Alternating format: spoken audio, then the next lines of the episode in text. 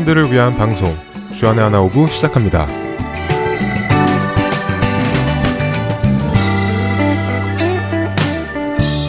애청자 여러분 안녕하세요. 진행의 박영규입니다. 안녕하세요. 김기런입니다. 지난 한 주도 죄를 미워하며 예수님의 이름으로 승리하신 한 주 되셨으리라 믿습니다. 오늘은 지난주 방송에서 말씀드렸던 것처럼 동성애에 대하여 좀 더 나눠볼까 합니다. 그 전에 지난주에 나누었던 이야기를 잠깐 나눠볼까요? 네. 지난주에 우리는 동성애에 대해서 이야기를 나누었는데요. 동성애가 죄다, 죄가 아니다의 기준은 세상의 흐름이나 사람들의 취향이나 인권이 아니라 오직 하나님께서 기준이 되셔야 한다고 나누었습니다. 네, 그 이유는 세상은 흐름에 따라 변화하고 또 문화에 따라 변화하고 사람에 따라 변화하기 때문이죠. 변하는 것은 기준이 될 수 없으니까요. 하지만 하나님께서는 변하시지 않는 분이시기에 유일한 기준이 될 수 있는 것입니다. 네, 또 너는 여자와 동침한 같이 남자와 동침하지 말라. 이는 가증한 일이니라. 레위기 18장 22절 말씀을 통하여 하나님께서 동성애는 가증한 일이라고 직접 말씀하신 것을 알 수 있었습니다. 네, 그리고 창세기 1장 28절 말씀 하나님께서 복을 주시며 이르시되 생육하고 번성하여 땅에 충만하라 땅을 정복하라 라는 말씀을 통하여 동성애는 생육하고 번성하여 땅에 충만하라라는 하나님의 복을 거부하는 것이라는 것도 배웠습니다. 그럼 오늘은 무엇에 대하여 이야기를 나누기로 했었죠? 오늘은 지난주에 이어서 우리가 그리스도인으로서 동성애자들에게 어떤 마음과 어떤 태도로 대하고 다가가야 하는지에 대해서 나누기로 했었죠? 네. 동성애는 죄지만 동성애자들을 정죄하거나 비판하거나 판단하는 것은 또 다른 문제고 그 이유에 대해서도 나누어 보기로 했죠. 자, 그럼 이것에 대하여 더 자세하게 나누기 전에 찬양 한 곡 듣고 오겠습니다.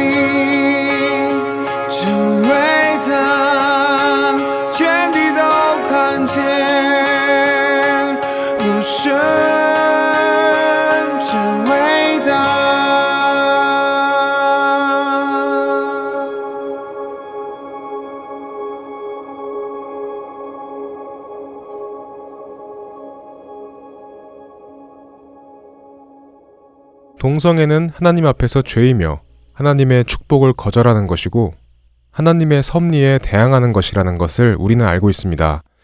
그렇다면 기론 형제는 동성애자랑 우리가 친구가 될 수 있다고 생각하세요? 음, 솔직히 동성애자를 볼 때면 좋은 시선으로 보여지지는 않습니다. 그렇다고 해서 친구가 될 수 없다고는 생각하지 않아요. 왜냐하면 성경 말씀을 따라 죄를 기준으로 본다면 우리나 그들이나 다를 바가 없으니까요. 네, 기론 형제의 말이 맞아요. 고린도전서 6장 9절 10절 말씀에서 불의한 자가 하나님의 나라를 유업으로 받지 못할 줄을 알지 못하느냐 미혹을 받지 말라 음행하는 자나 우상 숭배하는 자나 가늠하는 자나 탐색하는 자나 남색하는 자나 도적이나 탐욕을 부리는 자나 술 취하는 자나 모욕하는 자나 속여 빼앗는 자들은 하나님의 나라를 유업으로 받지 못하리라 라고 말씀하십니다. 네, 음행하는 자나 우상 숭배하는 자나 간음하는 자나 탐색하는 자나 남색하는 자나 즉 동성애를 뜻하는 것이겠죠. 그리고 도적이나 탐욕을 부리는 자나 술 취하는 자나 모욕하는 자나 속여 빼앗는 자들은 하나님의 나라의 유업을 받지 못하는 다 같은 죄라고 보여집니다. 네, 동성애만 특별히 죄가 아니라 술 취하는 것, 탐욕하는 것, 그리고 모욕하는 자들도 다 같은 동급의 죄로 취급되어집니다. 그렇죠. 하나님의 기준에는 술 취하고 탐욕스러운 우리나 동성애자들이나 다 똑같은 죄인이죠. 그렇다면 특별히 동성애자만 더 죄인인 것처럼 취급해서는 안 되는 것이겠죠? 네, 동성애자들을 그런 식으로 취급해서는 안 됩니다. 그들이나 우리나 다 같은 죄인이었습니다. 하지만 예수님께서 그 값을 대신 치러 주셨죠. 우리가 동성애자들을 대할 때 바로 이 생각을 가지고 대해야 한다는 것입니다. 동성애자라서 죄인이고 비판을 받아야 마땅할 사람이다가 아니죠. 기론 형제는 우리가 어떤 태도로 그들을 대해야 한다고 생각해요? 네, 우리는 동성애자를 대할 때 우리 모두는 하나님의 심판 아래서 죽어야 마땅할 죄인이었습니다. 하지만 예수 그리스도 앞에 나아가 죄사함을 받았고 새 생명을 얻었습니다. 그러니 당신도 나처럼 예수님 앞으로 나와 죄사함을 받기 바랍니다. 라는 마음으로 대해야 될 것 같은데요. 네, 그렇죠. 예수님께서는 의인을 구하러 오신 것이 아니라 죄인을 구하러 오신 것이잖아요. 네, 맞습니다. 예수님께서 세리와 죄인들과 함께 식사하실 때 바리새인들이 그것을 보고 이상하게 여기는 일이 마태복음 9장에 나옵니다. 그것에 대하여 예수님께서는 건강한 자에게는 의사가 쓸데없고 병든 자에게라야 쓸데 있느니라라고 예를 드시며 나는 의인을 부르러 온 것이 아니요 죄인을 부르러 왔노라라고 12절 13절 말씀을 통하여 말씀해 주고 계십니다. 네, 그렇습니다.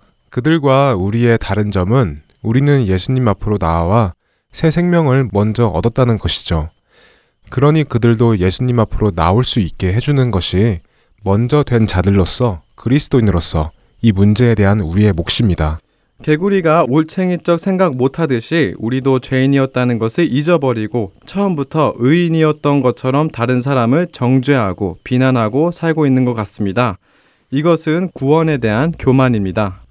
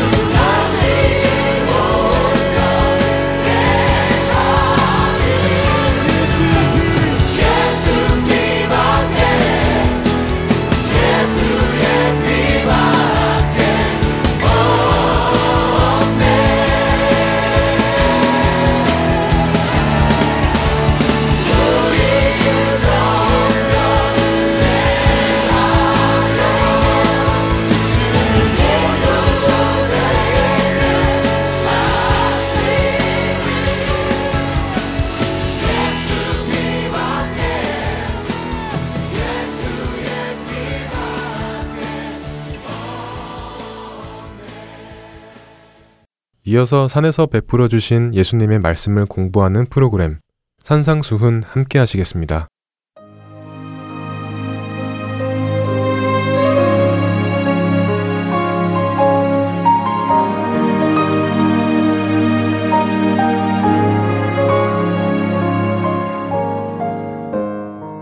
할텐 서울 복음 방송 애청자 여러분 안녕하세요.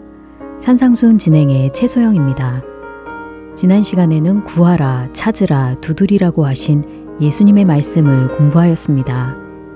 하나님의 다스림을 받는 천국 백성들은 자신의 힘과 능력을 의지하지 않고 하나님을 의지하며 사는 자들입니다. 그렇기에 예수님께서는 하늘 아버지께 구하라, 찾으라, 두드리라고 말씀하셨지요. 하나님은 구하는 자에게 좋은 것으로 주시는 우리의 하늘 아버지시라고 하셨습니다. 또한 남에게 대접을 받고자 하는 대로 너희도 대접하라고 하시며 이것이 율법이요 선지자라고 말씀하셨는데요. 하나님으로부터 좋은 것을 공급받는 우리는 다른 사람들에게도 하나님이 우리에게 하신 것과 같이 대해야 한다는 것이었습니다. 오늘은 그 다음 구절에 나오는 좁은 문으로 들어가라고 하신 예수님의 산상수훈을 함께 살펴보겠습니다. 마태복음 7장 13절부터 23절입니다. 좁은 문으로 들어가라. 멸망으로 인도하는 문은 크고 그 길이 넓어 그리로 들어가는 자가 많고 생명으로 인도하는 문은 좁고 길이 협착하여 찾는 자가 적음이라. 거짓 선지자들을 삼가라. 양의 옷을 입고 너희에게 나아오나 속에는 노략질하는 일이라. 그들의 열매로 그들을 알지니 가시나무에서 포도를 또는 엉겅퀴에서 무화과를 따겠느냐. 이와 같이 좋은 나무마다 아름다운 열매를 맺고 못된 나무가 나쁜 열매를 맺나니 좋은 나무가 나쁜 열매를 맺을 수 없고 못된 나무가 아름다운 열매를 맺을 수 없느니라. 아름다운 열매를 맺지 아니하는 나무마다 찍혀 불에 던져지느니라. 이러므로 그들의 열매로 그들을 알리라. 나더러 주여 주여 하는 자마다 다 천국에 들어갈 것이 아니요 다만 하늘에 계신 내 아버지의 뜻대로 행하는 자라야 들어가리라. 그날에 많은 사람이 나더러 이르되 주여 주여 우리가 주의 이름으로 선지자 노릇하며 주의 이름으로 귀신을 쫓아내며 주의 이름으로 많은 권능을 행하지 아니하였나이까 하리니 그때에 내가 그들에게 밝히 말하되 내가 너희를 도무지 알지 못하니 불법을 행하는 자들아 내게서 떠나가라 하리라. 13절에서 예수님은 좁은 문으로 들어가라고 말씀하십니다. 멸망으로 인도하는 문은 크고 그 길이 넓어 그리로 들어가는 자가 많고 생명으로 인도하는 문은 좁고 길이 협착하여 찾는 이가 적다고 하십니다. 생명으로 인도하는 문이 넓은 문이 아니라 좁은 문인 것은 예수님 한 분만을 통해 생명을 얻을 수 있기 때문입니다. 사도행전에 나온 대로 다른 이로서는 구원을 받을 수 없나니 천하 사람 중에 구원을 받을 만한 다른 이름을 우리에게 주신 일이 없다는 것이지요. 또한 예수님은 나는 양의 문이라 내가 문이니 누구든지 나로 말미암아 들어가면 구원을 받는다고 말씀하셨습니다. 예수님만이 우리를 구원으로 인도하는 문이며 길과 진리와 생명이시라는 것입니다. 생명으로 인도하는 문이 좁은 문인 또 다른 이유는 생명이신 예수님을 따르는 길은 자기를 부인하고 자기 십자가를 질 것을 요구하기 때문입니다. 자기를 부인한다는 것은 자신의 영광을 위하여 사는 자신이 주인된 삶을 포기하고 예수님을 주인으로 모시고 그분의 뜻대로 사는 것을 의미합니다.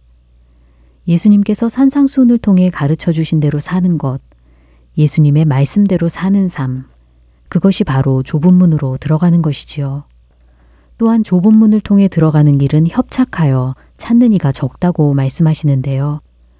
이것은 예수님을 따르고 예수님의 말씀대로 살아가는 데는 환란과 어려움이 있을 것이며 그렇기에 그 길을 찾는 자가 적다는 것입니다.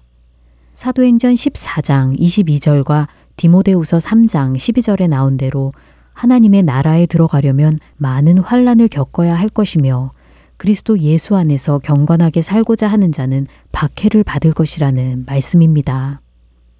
또한 팔복의 말씀에서도 의를 위하여 예수님으로 말미암아 박해를 받는 자는 복이 있다고 하셨지요. 이렇듯 좁은 문으로 들어가 그 길을 걷는 데는 환란과 어려움이 있지만 그 길은 우리를 생명으로 인도합니다. 아무리 많은 사람들이 넓고 편한 길을 택할지라도 그 문은 멸망으로 인도하는 것이기에 예수님은 우리에게 좁은 문으로 들어가라고 하십니다. 이 말씀을 하시고 15절에서 거짓 선지자들을 삼가라고 말씀하시는데요. 거짓 선지자들은 구약 시대에도 있었고 신약 시대에도 있었으며 지금도 있습니다. 또 종말이 다가올수록 거짓 선지자가 많이 일어나 많은 사람을 미혹할 것입니다. 그들은 할 수만 있으면 택하신 자들, 줄을 따라 좁은 길을 걷는 자들도 미혹할 것입니다. 거짓 선지자들은 겉으로는 양의 옷을 입고 나아오나 속에는 노략질하는 일이입니다. 양의 옷을 입고 나아오는데 그들의 정체를 어떻게 알 수 있을까요? 예수님은 그들의 열매로 그들을 알게 될 것이라고 하십니다. 이 나무가 어떤 나무인가 하는 것은 그 나무의 열매를 통해 알 수 있듯이 말이지요.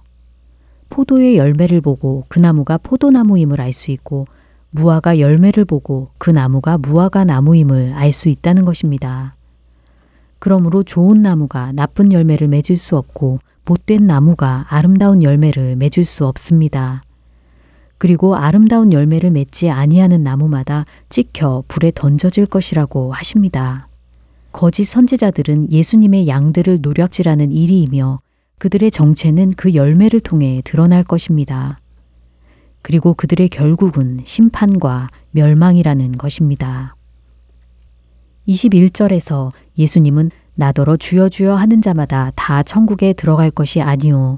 다만 하늘에 계신 내 아버지의 뜻대로 행하는 자라야 들어가리라고 말씀하십니다.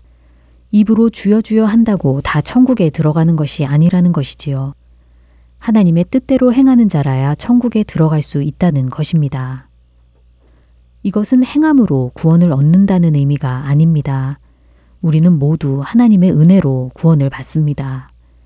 그러나 하나님의 은혜로 받은 그 구원의 증거는 예수님의 말씀을 따라 살아갈 때 맺어지는 열매로 나타난다는 것이지요. 사과나무는 사과를, 포도나무는 포도를 내는 것처럼 은혜로 말미암아 새로운 피조물이 된 우리는 예수님 닮은 열매를 맺을 수밖에 없다는 것입니다. 그날에 많은 사람이 예수님께 주여 주여 우리가 주의 이름으로 선지자 노릇하며 주의 이름으로 귀신을 쫓아내며 주의 이름으로 많은 권능을 행하지 아니하였나이까 하고 말할 것입니다. 그러나 예수님은 그때 내가 그들에게 밝히 말하되 내가 너희를 도무지 알지 못하니 불법을 행하는 자들아 내게서 떠나가라 하리라고 말씀하십니다. 입으로 주여 주여 하는 것 주의 이름으로 선지자 노릇하며 귀신을 쫓아내며 많은 권능을 행하는 자가 다 천국에 들어가는 것이 아니라는 것입니다. 예수님은 하나님의 뜻대로 행하는 자라야 천국에 들어갈 것이라고 말씀하십니다. 하나님의 뜻대로 행하는 자, 예수님을 따르는 좁은 길을 걷는 자가 천국에 들어갈 것입니다. 그렇기에 예수님은 우리에게 좁은 문으로 들어가라고 말씀하십니다. 좁은 문으로 들어가 예수님의 말씀대로 행하는 저와 여러분 되시길 기도합니다. 오늘은 마태복음 7장 13절부터 23절에 나온 예수님의 말씀을 살펴보았습니다. 다음 시간에는 산상수훈의 마지막 부분을 공부하도록 하겠습니다. 여러분 안녕히 계세요.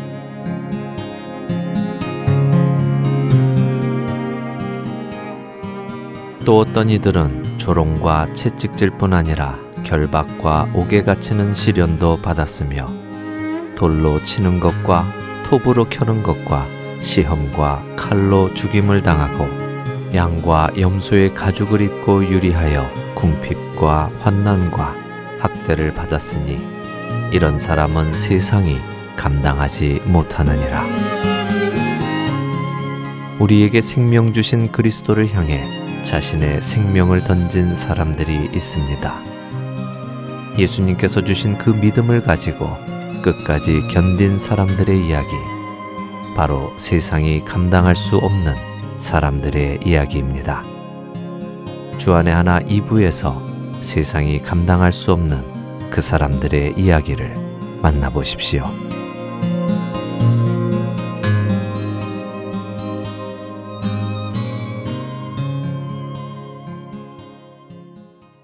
설교 말씀으로 이어집니다. 텍사스에 위치한 비전 선교교회 임홍일 목사께서 골로새서 1장부터 3장의 말씀으로 교회는 그리스도의 몸입니다. 라는 주제로 말씀 나누어 주십니다. 은혜의 시간 되시길 바랍니다.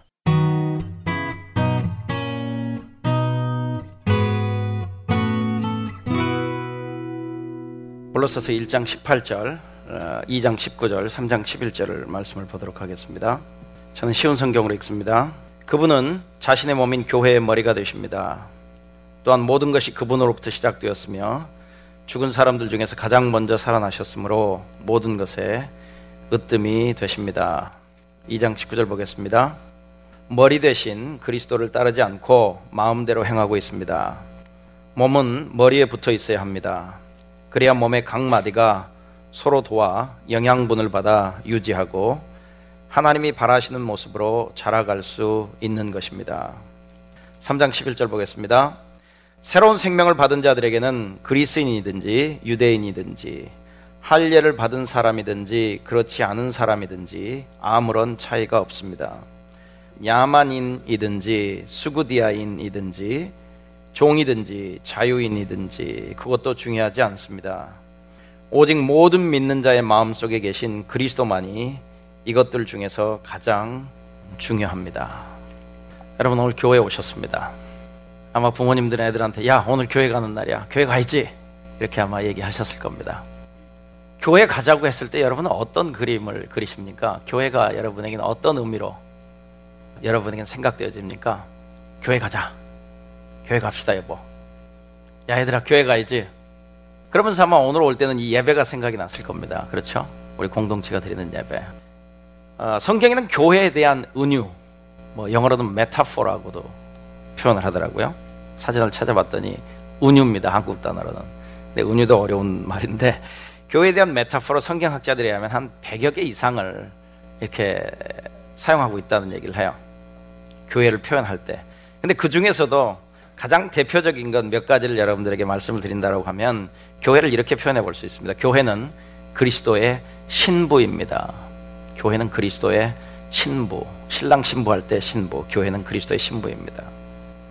또 오늘 저희들이 이제 나누겠습니다만 교회는 그리스도의 몸입니다. 또 교회는 하나님의 가족이라고도 얘기합니다. 아니면 교회는 하나님의 성전이라고도 이렇게 얘기하고요. 하나님의 집이라고 이렇게 표현하기도 합니다. 그런데 오늘 골로새서를 보면 사도 바울이 세 군데에 걸쳐서 아니 세 군데 이상에 나와 있습니다만은 그 말씀에서를 보면 교회는 예수 그리스도의 몸이다. 이렇게 말씀을 합니다. 18절 한번 다시 한번 보겠습니다. 이렇게 얘기하죠. 그분은 그분은 여기서 예수 그리스도를 얘기합니다. 그분은 자신의 몸인 교회의 머리가 되십니다. 예수 그리스도는 교회의 머리가 되시고 교회는 예수 그리스도의 몸이라고 이렇게 얘기합니다. 그래서 여러분 대표 기도를 하시는 분들도 그렇고 가끔씩 이런 표현을 쓰죠. 주님의 몸된 교회, 주님의 몸된 교회. 1장 24절에도 이런 말씀을 합니다. 나는 여러분을 위해 받는 고난을 기뻐합니다. 사도 바울이 얘기하죠. 사도 바울이 골로새 교회 성도들을 위해서 받는 고난을 기뻐합니다. 자신의 몸인 교회를 위해 그리스도께서 겪으셔야 할 고난의 남은 부분을 내가 겪을 수 있으니 이렇게 얘기하면서 교회를 또다시 자신의 몸이라고 이렇게 표현을 하고 있습니다. 교회는 예수 그리스도의 몸입니다. 그러니까 이 교회는 예수 그리스도께 속해 있는 겁니다. 저에게 속해 있는 게 아니고 여러분에게 속해 있는 것이 아니고 이 교회는 예수 그리스도께 속해 있습니다. 교회는 예수 그리스도의 몸입니다. 교회의 머리는 예수 그리스도십니다. 이 교회는 예수 그리스도께 속했습니다. 여러분 3장 15절에도 그런 말씀을 하고 있어요. 그리스도께 받은 평화로 여러분 마음을 다스리십시오. 여러분은 평화를 위해 부름을 받아 한 몸이 된 것입니다. 한 몸이라고 표현을 하죠. 교회를. 우리는 이 몸으로 부름을 받았습니다. 하나님께서 우리를 개인적으로 부르셔서 한 몸을 이루는 각 지체가 되게 하셨습니다. 그래서 우리는 서로가 서로의 관계를 떼어서는 생각할 수 없는 그런 존재가 되었다고 하는 것이죠. 교회는 그리스도의 몸이고 교회의 머리는 그리스도십니다. 그러니까 즉 교회를 다스리는 분은 그리스도시라는 거죠. 교회에 대해서 절대적인 주권을 가지고 계신 분도 주님이십니다. 예수님이 교회의 머리가 되시고 우리는 몸 그리고 그 몸을 이루는 각 지체라고 말을 한다라고 하면 머리와 몸과 그리고 각 지체의 관계는 아주 긴밀하고 살아있는 관계가 되어야 하는 겁니다. 왜냐하면 각 지체는 그러한 능력과 어떤 생명, 우리가 그리스도인으로서 삶을 살아가는 교회를 이루고 교회를 통해서 하나님의 뜻을 이루는 모든 일에 있어서 우리는 예수 그리스도로부터 능력을 받아야 하고 생명을 받아야 하고 필요한 모든 것들을 공급받아야 하기 때문에 그렇습니다.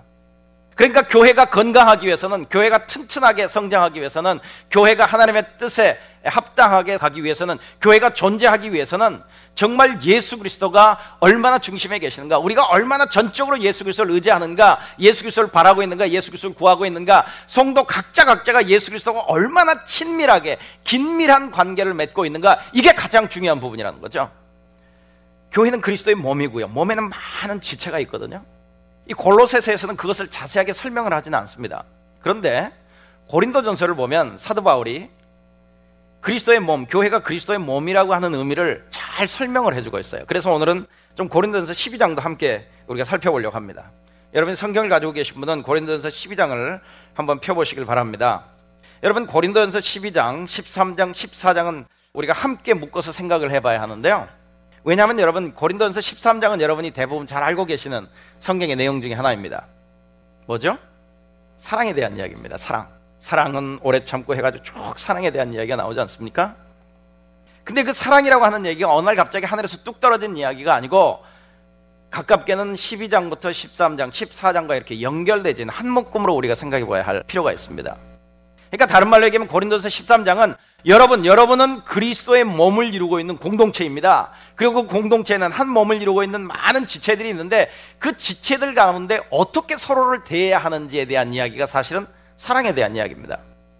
근데 왜 그 얘기를 하고 있느냐면 사도 바울이 먼저 고린도전서 12장에 여러분 교회는 그리스도의 몸입니다라고 하는 이야기부터 강조하면서 얘기를 합니다. 여러분 12장 27절을 먼저 보겠습니다. 이렇게 얘기해요. 여러분은 그리스도의 몸이며 한 사람 한 사람은 그 몸의 지체입니다. 12장 27절에서 이렇게 얘기를 합니다. 자, 왜 이렇게 여러분은 그리스도의 몸이며 한 사람 한 사람은 그 몸의 지체입니다. 이렇게 얘기를 하면서 13장에 가면 여러분 그 지체들끼리는 서로 사랑해야 하는 겁니다. 서로 참아줘야 하고 덮어줘야 하고 믿어줘야 하는 겁니다. 이제 이런 얘기를 하는 거예요. 근데 왜 그런 얘기를 하느냐면 여러분 고린도전서를 보시면 고린도전서 앞장부터 시작을 해보면 고린도 교회가 좀 문제가 있었습니다. 어떤 문제가 있었느냐면 서로 다툼이 있었어요. 싸움이 있었습니다. 미워하고 질투하고 시기하고 그 안에서 또 교만해하고 열등감을 가졌던 그런 일들이 고린도 교회에 있었단 말이죠. 그 모습을 보고 사도 바울이 그 교회 분열이 있고 서로 다툼이 있고 싸움이 있고 시기가 있고 질투가 있었고 한쪽에서는 교만하고 한쪽에서는 아주 열등감 속에서 그래 니들이 나 잘해먹고 잘 살아라 라고 했던 한쪽에서는 그래 우리면 되지. 너희들 같은 애들은 우리 교회는 필요 없어라고 생각했던 어떤 그런 공동체를 향해서 사도 바울이 답을 주는데 그 답이 답의 핵심의 내용이 뭐냐? 여러분 교회는 그리스도의 몸입니다. 12장 12절부터 보면 사도 바울이 그렇게 얘기를 합니다. 여러분 몸은 하나이지만 여러 지체로 이루어져 있습니다. 그걸 얘기를 해요 모두가 다 필요합니다. 목회자도 필요하고 목자도 필요하고 집사들도 필요하고 오늘 믿기 시작한 분들도 필요하고 모든 사람들이 교회를 예수 그리스도의 몸을 이루는데 다 필요한 존재입니다라고 얘기하고 있는 거예요. 14절 한번 보시겠습니다. 12장 14절. 몸은 하나의 지체가 아니라 많은 지체들로 이루어져 있습니다. 그런데 여러분 고린도교에 어떤 문제가 있었는가 한번 보십시오. 15절부터 이렇게 얘기합니다. 그게 간단한 이야기가 같은데 그렇죠? 몸은 하나고 여러 지체가 있지 않습니까? 모든 지체가 다 필요하죠. 여러분의 지체 중에서 필요 없는 게 있습니까? 잘라내버리는 것들 있죠. 뭐, 맹장 같은 거 잘라내나? 이것도 필요 없다고? 근데 그것도 아마 필요 있을 것 같아요. 아마 필요가 있다는 이야기들을 점점 하고 있는 것 같은데 저는 그런 쪽에 대한 지식은 많지 않기 때문에 그 얘기는 하지 않겠습니다만은 그죠? 보이는 부분이 있고 보이지 않는 부분이 있고 좀 더 필요한 부분이 있는 것 같고 좀 덜 필요한 부분이 있는 것 같지만 모든 게 다 필요하죠. 그런데 교회 공동체는 뭐가 문제냐? 15절 16절을 보십시오. 이렇게 얘기해요. 발이 나는 손이 아니므로 몸의 일부가 아니다라고 말한다고 해서 발이 몸의 일부분이 아니라고 하겠습니까? 자, 여러분 왜 발이 이런 얘기를 하겠어요? 발이 나는 손이 아니니까 필요 없어. 왜 이런 얘기를 하겠어요? 열등감이죠. 그죠? 열등감 아니겠어요? 발이 손보다 좀 덜 필요한 것 같아요. 그러니까 성도들 중에 자기가 발이라고 생각하는 성도들이 있다는 이야기죠. 그리고 다른 사람들을 보니까 다른 사람들은 손 같아. 그 나는 발 같아. 그러니까 아 그래 손만 필요하죠. 이 교회는 손만 필요하니까 나는 발이니까 나는 그냥 이제는 뭐 상관하지 않겠습니다. 그냥 주일 예배만 뭐 왔다 갔다만 하겠습니다라고 생각하는 사람들에 대한 이야기 아니겠어요? 그 다음 또 보십시오. 16절에 보면 이렇게 얘기하죠. 귀가 나는 눈이 아니므로 몸의 일부가 아니다라고 말한다고 해서 몸의 일부분이 아니라고 하겠습니까? 다 일부분인 것이죠. 중요성은 차이가 있을 수 있습니다. 역할은 차이가 있을 수 있어요. 서로 다르죠. 그렇지만 모두가 다 필요하다는 겁니다. 눈도 필요하고 귀도 필요하고. 여러분에게 제가 한번 질문을 해볼까요? 이렇게 질문을 하면 어떻게 선택하시겠습니까? 눈, 귀, 둘 중에 하나만 선택하라고 그러면 여러분 어디를 선택하시겠습니까? 눈이라고 했다가 보면 아, 안 보이는 세상을 어떻게 사나? 귀, 근데 다 보이는데 무슨 말을 하는지 들리지 않으면 어떻게 사나 아마 선택하기가 힘들 겁니다. 저와 여러분의 정답은 알아요. 눈도 필요하고 귀도 필요합니다. 그렇죠? 절대적이죠. 그런데 여러분 보십시오. 자, 귀가 나는 눈이 아니므로 몸의 일부가 아니다. 이것도 지금 열등감에 사로잡힌 거죠. 여러분 교회에 보면 이런 분들이 있어요. 저는 찬양도 못 하고요. 기도도 잘 못 하고요. 뭐 그렇게 성경 공부 인도도 못하고요. 음식도 못하고요. 근데 우리 교회 와보니까 음식도 다 하고 뭐 다 하는 사람이 보이고 겉으로 드러나는 사람이 많아 보이니까 나는 그것도 못하니까요. 뭐 나는 필요 없죠. 뭐 제가 뭐 헌금을 많이 합니까? 제가 뭐 교회 봉사를 열심히 합니까? 다른 사람들은 다 필요한데 저는 필요 없을 거야 하면서 아마 열등감을 가지고 이 자리에 와 계시는 분들도 있을 거라는 거예요. 항상 평생에 그런 태도를 가지고 신앙생활 하시는 분들도 있을 거라는 거죠. 근데 여러분 성경은 뭐라 그러냐면 교회는 예수 그리스도의 몸이고 그 몸에는 많은 지체가 있고 한 지체도 쓸모없는 지체는 없다. 지금 그렇게 얘기를 한단 말이죠. 그 다음에 여러분 교회는 또 어떤 문제가 있느냐면 아까는 열등감이었죠. 한쪽에는 또 교만한 사람들이 있어요. 여기를 보세요. 이제 21절부터 보겠습니다. 이렇게 얘기합니다. 눈이 너에게 너는 내게 필요 없으라고 할 수 없으며 머리가 발에게 너는 내게 쓸데 없으라고 말할 수 없습니다. 눈이 손에게 뭐라고요? 넌 내게 필요 없어. 이런 마음, 이런 태도를 가지고 신앙생활하는 사람들이 고린도 교회에 있었다는 이야기예요. 우리 교회는 없기를 바랍니다만은 많은 지역 교회에 이런 사람들의 모습이 있습니다. 특별히 지금 고린도 교회를 이렇게 어렵게 만들었던 분열을 시켰던 서로에게 갈등 있고 미워하고 시기하고 다투고 교만하고 열등감을 갖게 했던 문제가 뭐냐면 성령의 은사와 관련된 문제였거든요. 어떤 사람은 그렇게 행동을 했다는 거예요. 눈과 같은 어떤 역할을 한다는 사람. 그 사람이 손에게 너 교회 필요 없어. 너 같은 애 없어도 교회 잘 돌아가. 내가 없으면 아마 교회가 힘들 거야. 내가 없으면. 여러분 둘 중에 어디세요? 열등감 쪽이세요? 아니면 교만함 쪽이세요? 눈이 손에게 너는 내게 필요 없으라고 할 수 없으며 머리가 발에게 너는 내게 쓸데 없으라고 말할 수 없습니다. 말해서는 안 된다는 이야기죠. 지금 사도 바울은 고린도 교회를 향해서 그렇게 얘기를 하는 거예요. 그렇게 말해서는 안 된다. 그렇게 성도들이 서로를 대해서는 안 된다. 왜냐하면 우리는 한 몸이고 서로의 지체고 서로 지체는 서로 서로에게 필요하다는 이야기를 하고 있기 때문에 그렇습니다. 모든 지체가 다 필요하대요. 그래서 그 뒤에 이렇게 얘기합니다. 이와는 반대로 몸에서 더 약해 보이는 부분이 오히려 요긴하며 몸에서 고귀하지 못하다고 생각하는 지체를 우리는 더욱 고귀하게 대하고 볼품없는 부분들을 더 품위 있게 꾸밉니다. 25절. 그래서 우리 몸에 난위임이 없게 하시고 몸의 여러 지체들이 서로 돌보며 살게 하셨습니다. 다 필요하다는 거죠. 그런 면에서 교회는 그리스도의 몸이라고 하는 이야기가 우리에게 불편한 얘기 아닙니까? 왜요? 우리는 그러고 싶지 않으니까. 가능하면 편하게 깨끗하게 신경 쓰지 않고 내 필요만을 채우고 주일 예배라고 하는 어떤 필요만을 채우고 나는 그냥 교회 왔다가 가기만 하면 되는 어떤 그런 모습으로 생각하고 있는 우리들에게 예수 그리스도께서는 교회는 나의 몸이다. 내가 너의 머리다. 그리고 이제 뒤에 나가면 그 머리에 지체가 붙어 있지 않으면 우리는 잘할 수도 없고 영양분을 공급받을 수도 없고 우리는 성장할 수도 없고 우리는 온전한 그리스도인으로 서갈 수도 없다고까지 얘기를 하고 있죠. 여러분 여기에 보면 참 놀라운 얘기가 나옵니다. 26절 보면 이런 얘기가 나와요. 고린도서 12장 26절. 몸의 한 지체가 고통을 당하면 모든 지체가 함께 고통을 당하고 한 지체가 영광을 받으면 모든 지체가 함께 기뻐합니다. 여러분, 우리의 모습이 여기서 얼마나 가까워 보입니까? 이 말씀에. 우리 교회 공동체 모습을 한번 생각을 해본다고 그러면 얼마나 가깝습니까? 상당히 우리에게는 좋은 면이 많이 있다고 생각을 합니다만, 여기 보세요. 몸의 한 지체가 고통을 당하면 모든 지체가 함께 고통을 당한답니다. 그렇죠? 두 번째는요, 아까도 말씀드렸습니다만은 교회가 예수 그리스도의 몸이면 예수 그리스도께서 교회의 머리가 되시면 그 몸은 머리에게 꼭 붙어 있어야 합니다. 골로새 2장 19절에 이렇게 얘기합니다. 아까 말씀드렸습니다만 2장 16절부터 보면 잘못된 신앙, 그 어떤 잘못된 가르침에 이렇게 유혹당하고 넘어가려고 하는 사람들에게 쓰고 있는 말씀이 그러다 보니까 19절에 보면 느닷없이 이렇게 나오는 것 같잖아요. 머리 대신 그리스도를 따르지 않고 이렇게 얘기하는데 그건 잘못된 이단들 어떤 잘못된 가르침을 가르치는 사람들에 대해서 얘기하는데 여기 핵심은 이겁니다. 머리 대신 그리스도를 따르지 않고 마음대로 행하고 있습니다. 몸은 머리에 붙어 있어야 합니다. 꼭 붙어 있어야 합니다. 왜요? 이렇게 얘기하죠. 그래야 몸의 각 마디가 서로 도와 영양분을 받아 유지하고 하나님이 바라시는 모습으로 자라갈 수 있을 것입니다. 교회가 얼마나 예수 그리스도와 친밀한 교제를 누리고 있는가, 얼마나 예수 그리스도를 알아가고 있는가, 예수 그리스도를 기뻐하고 즐거워하고 있는가, 그게 교회를 가장 건강하게 하는 비결이라는 거죠. 이게 성경이 얘기하는 진실입니다.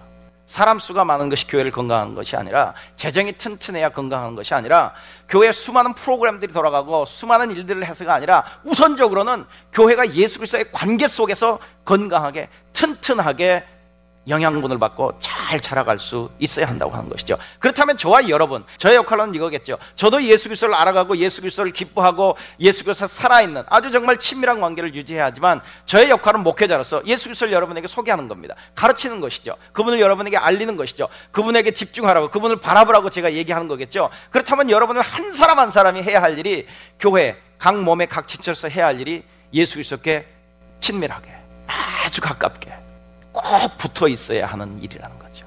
성도 한 사람 한 사람이요.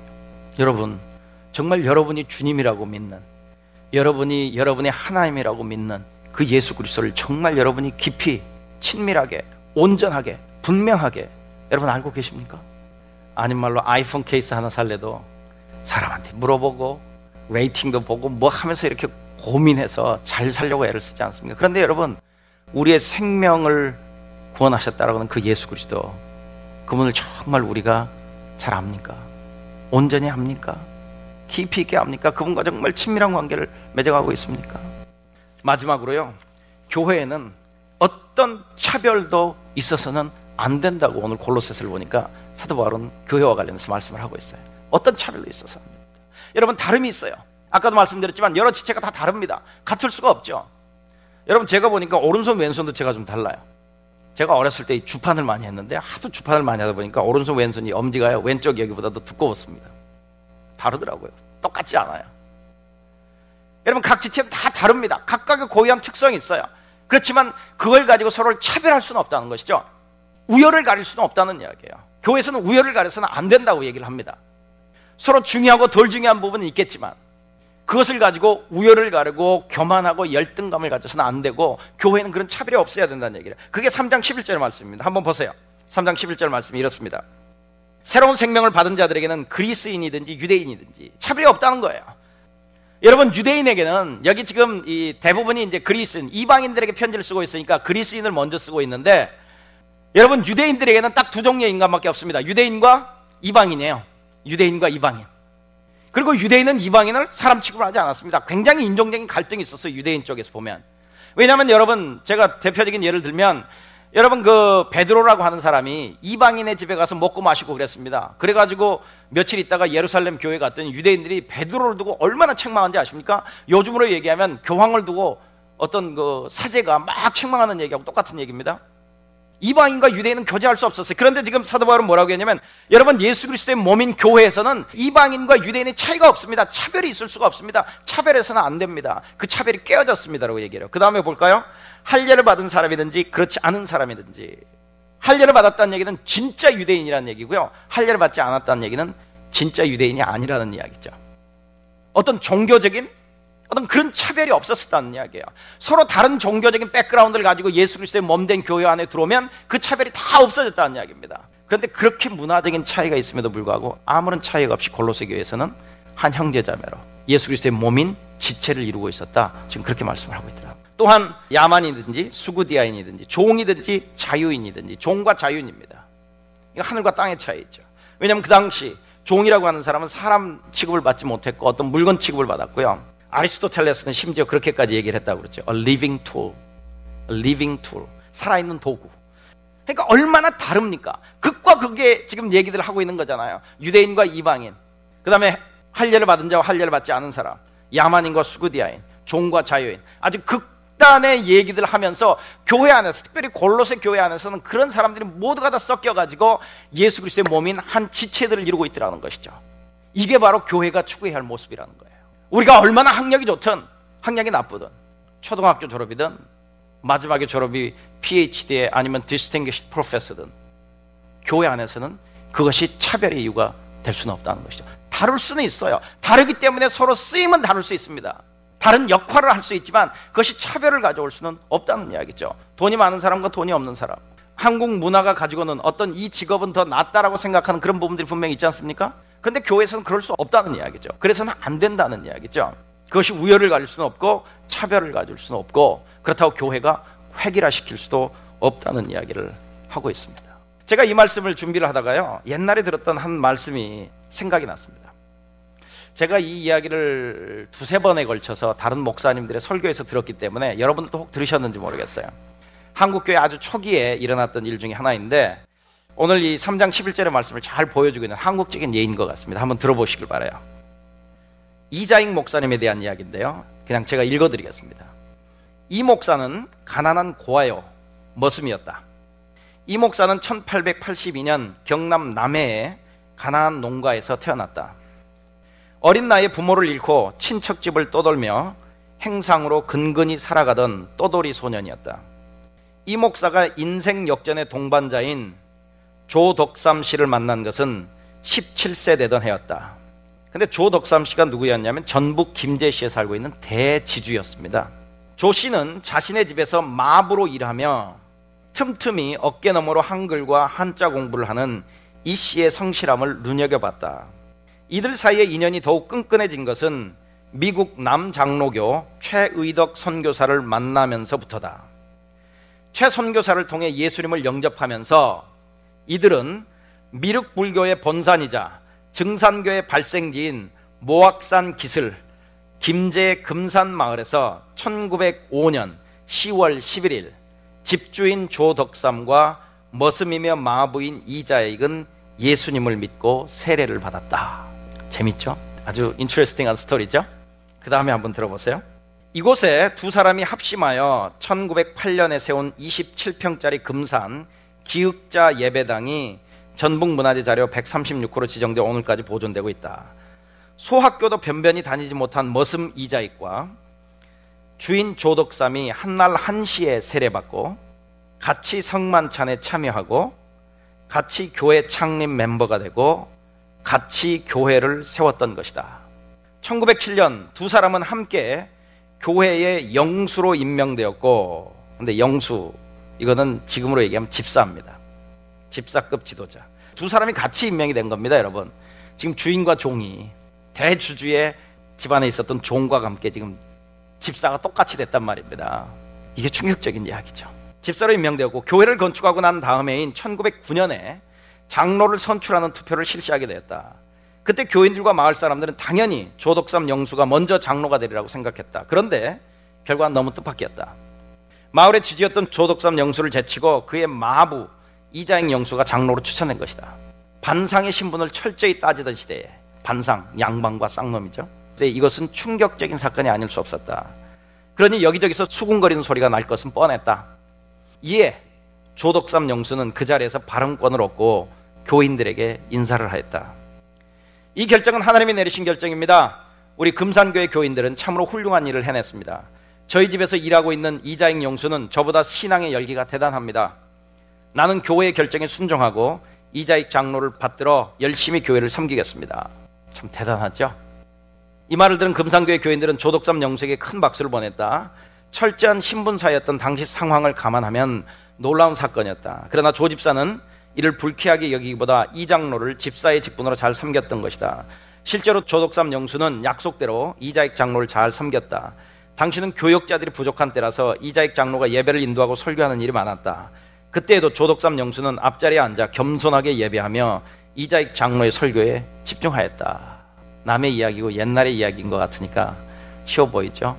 한국 교회에서 만약 장로 투표를 했는데 자기 집에서 머슴을 하고 있는 아니면 자기 집에서 운전기사를 하고 있는 사람이 장로가 되고 자기가 못 됐을 때 어떤 반응이 나올 수 있을까요? 집에 돌아와서는 주인과 종의 관계로 교회에 가서는 반대로 장로와 영수의 관계로 서로를 향한 자신들의 직분에 충성하였다. 참 특별하죠. 교인들뿐만 아니라 마을 사람들은 조덕삼 장로 이런 모습에 찬사를 아끼지 않았다. 조덕삼은 자신보다 아홉 살이나 어리고 자기 집의 종인 이자에게 평양신학교를 졸업하고 1915년 금산교회에 담임 목사로 부임해 내려왔을 때도 이제는 장로가 아니라 담임 목사로 부임해 왔을 때도 그를 당회장 목사로 정중히 모셨다. 물론 이자익 목사가 신학을 마칠 수 있도록 배려하고 물질적으로 도운 것은 조덕삼 장로였다. 여러분 골로새 교회가 모든 어떤 신분적인 차이, 종교적인 배경, 인종적인 차별을 다 깨고 하나가 됐던 모습은 그 당시 로마가 지배하고 있었던 헬라 문화권의 충격적인 이야기죠. 이런 모습은 있을 수가 없었던 겁니다. 금산 예, 김제에 있었던 그 교회 이자익 목사님과 조덕삼 영수의 그 모습도 바로 교회 그런 모습 아니겠습니까? 교회는 그래야 한다는 거죠. 그런 아름다운 모습으로 성장해 가고 유지되었으면 참 좋겠습니다. 교회는 예수 그리스도의 몸이시고 예수 그리스도는 교회의 머리가 되십니다.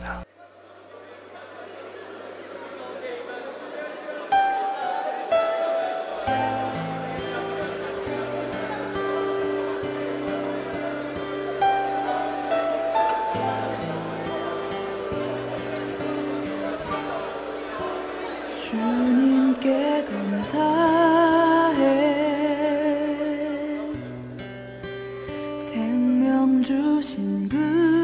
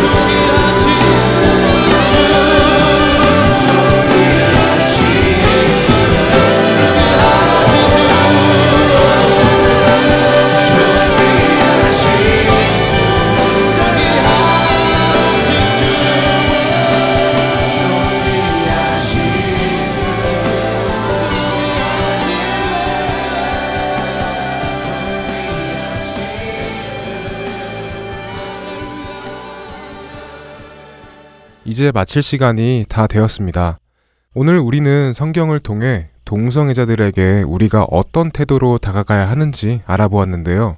기론 형제는 어떤 생각이 드세요? 네, 동성애라는 것이 죄라는 것을 알면서도 나와 상관없는 죄라 마땅히 기도할 필요성을 느끼지 못하였었는데요. 다 같은 죄인이라고 생각되니 이 시대에 꼭 필요한 기도가 아닌가 하는 생각이 드네요. 네, 저 또한 동성애에 대하여 어떻게 반응해야 될지 몰랐고 남의 일이라고 생각되어 기도하지 않았는데 이것을 두고 기도하는 것 또한 하나님 나라를 위한 일이라고 생각이 됩니다. 네, 저희가 계속 말씀드렸듯이 동성애는 죄입니다. 하지만 그 동성애의 죄를 짓고 있는 그 사람들도 예수 그리스도를 통해 반드시 구원받아야 할 사람들입니다. 우리는 이 사실을 반드시 기억해야 합니다. 네, 맞습니다. 우리가 그리스도인으로서 이 문제에 대한 우리의 몫은 그들이 예수님 앞으로 나아와 죄사함을 받고 구원을 받게 해주어야 한다는 것입니다. 그들에 대한 정죄도 심판도 아닙니다. 그리고 그들의 죄에 대한 동정이나 옹호도 아닙니다. 예수님은 죄인들을 위하여 오셨습니다. 그리고 죄를 이기시는 분이십니다. 죄와 타협하며 아름다운 세상 만들기에 동참하려고 오신 분이 아니십니다. 그리고 우리 또한 그러려고 이 악한 세상에 남아있는 것이 아닙니다. 우리는 죄를 미워해야 합니다. 하지만 죄인들까지 미워할 수는 없습니다. 그리고 그들을 이해할 수는 있지만 죄를 옹호할 수는 없습니다. 청년들을 위한 방송 주안의 하나 오부 여기서 마치겠습니다. 이번 한 주도 예수님만을 따르며 세상에서 승리하시기를 기도하며 저희는 다음 주 이 시간에 다시 찾아뵙겠습니다. 애청자 여러분, 안녕히 계세요. 안녕히 계세요.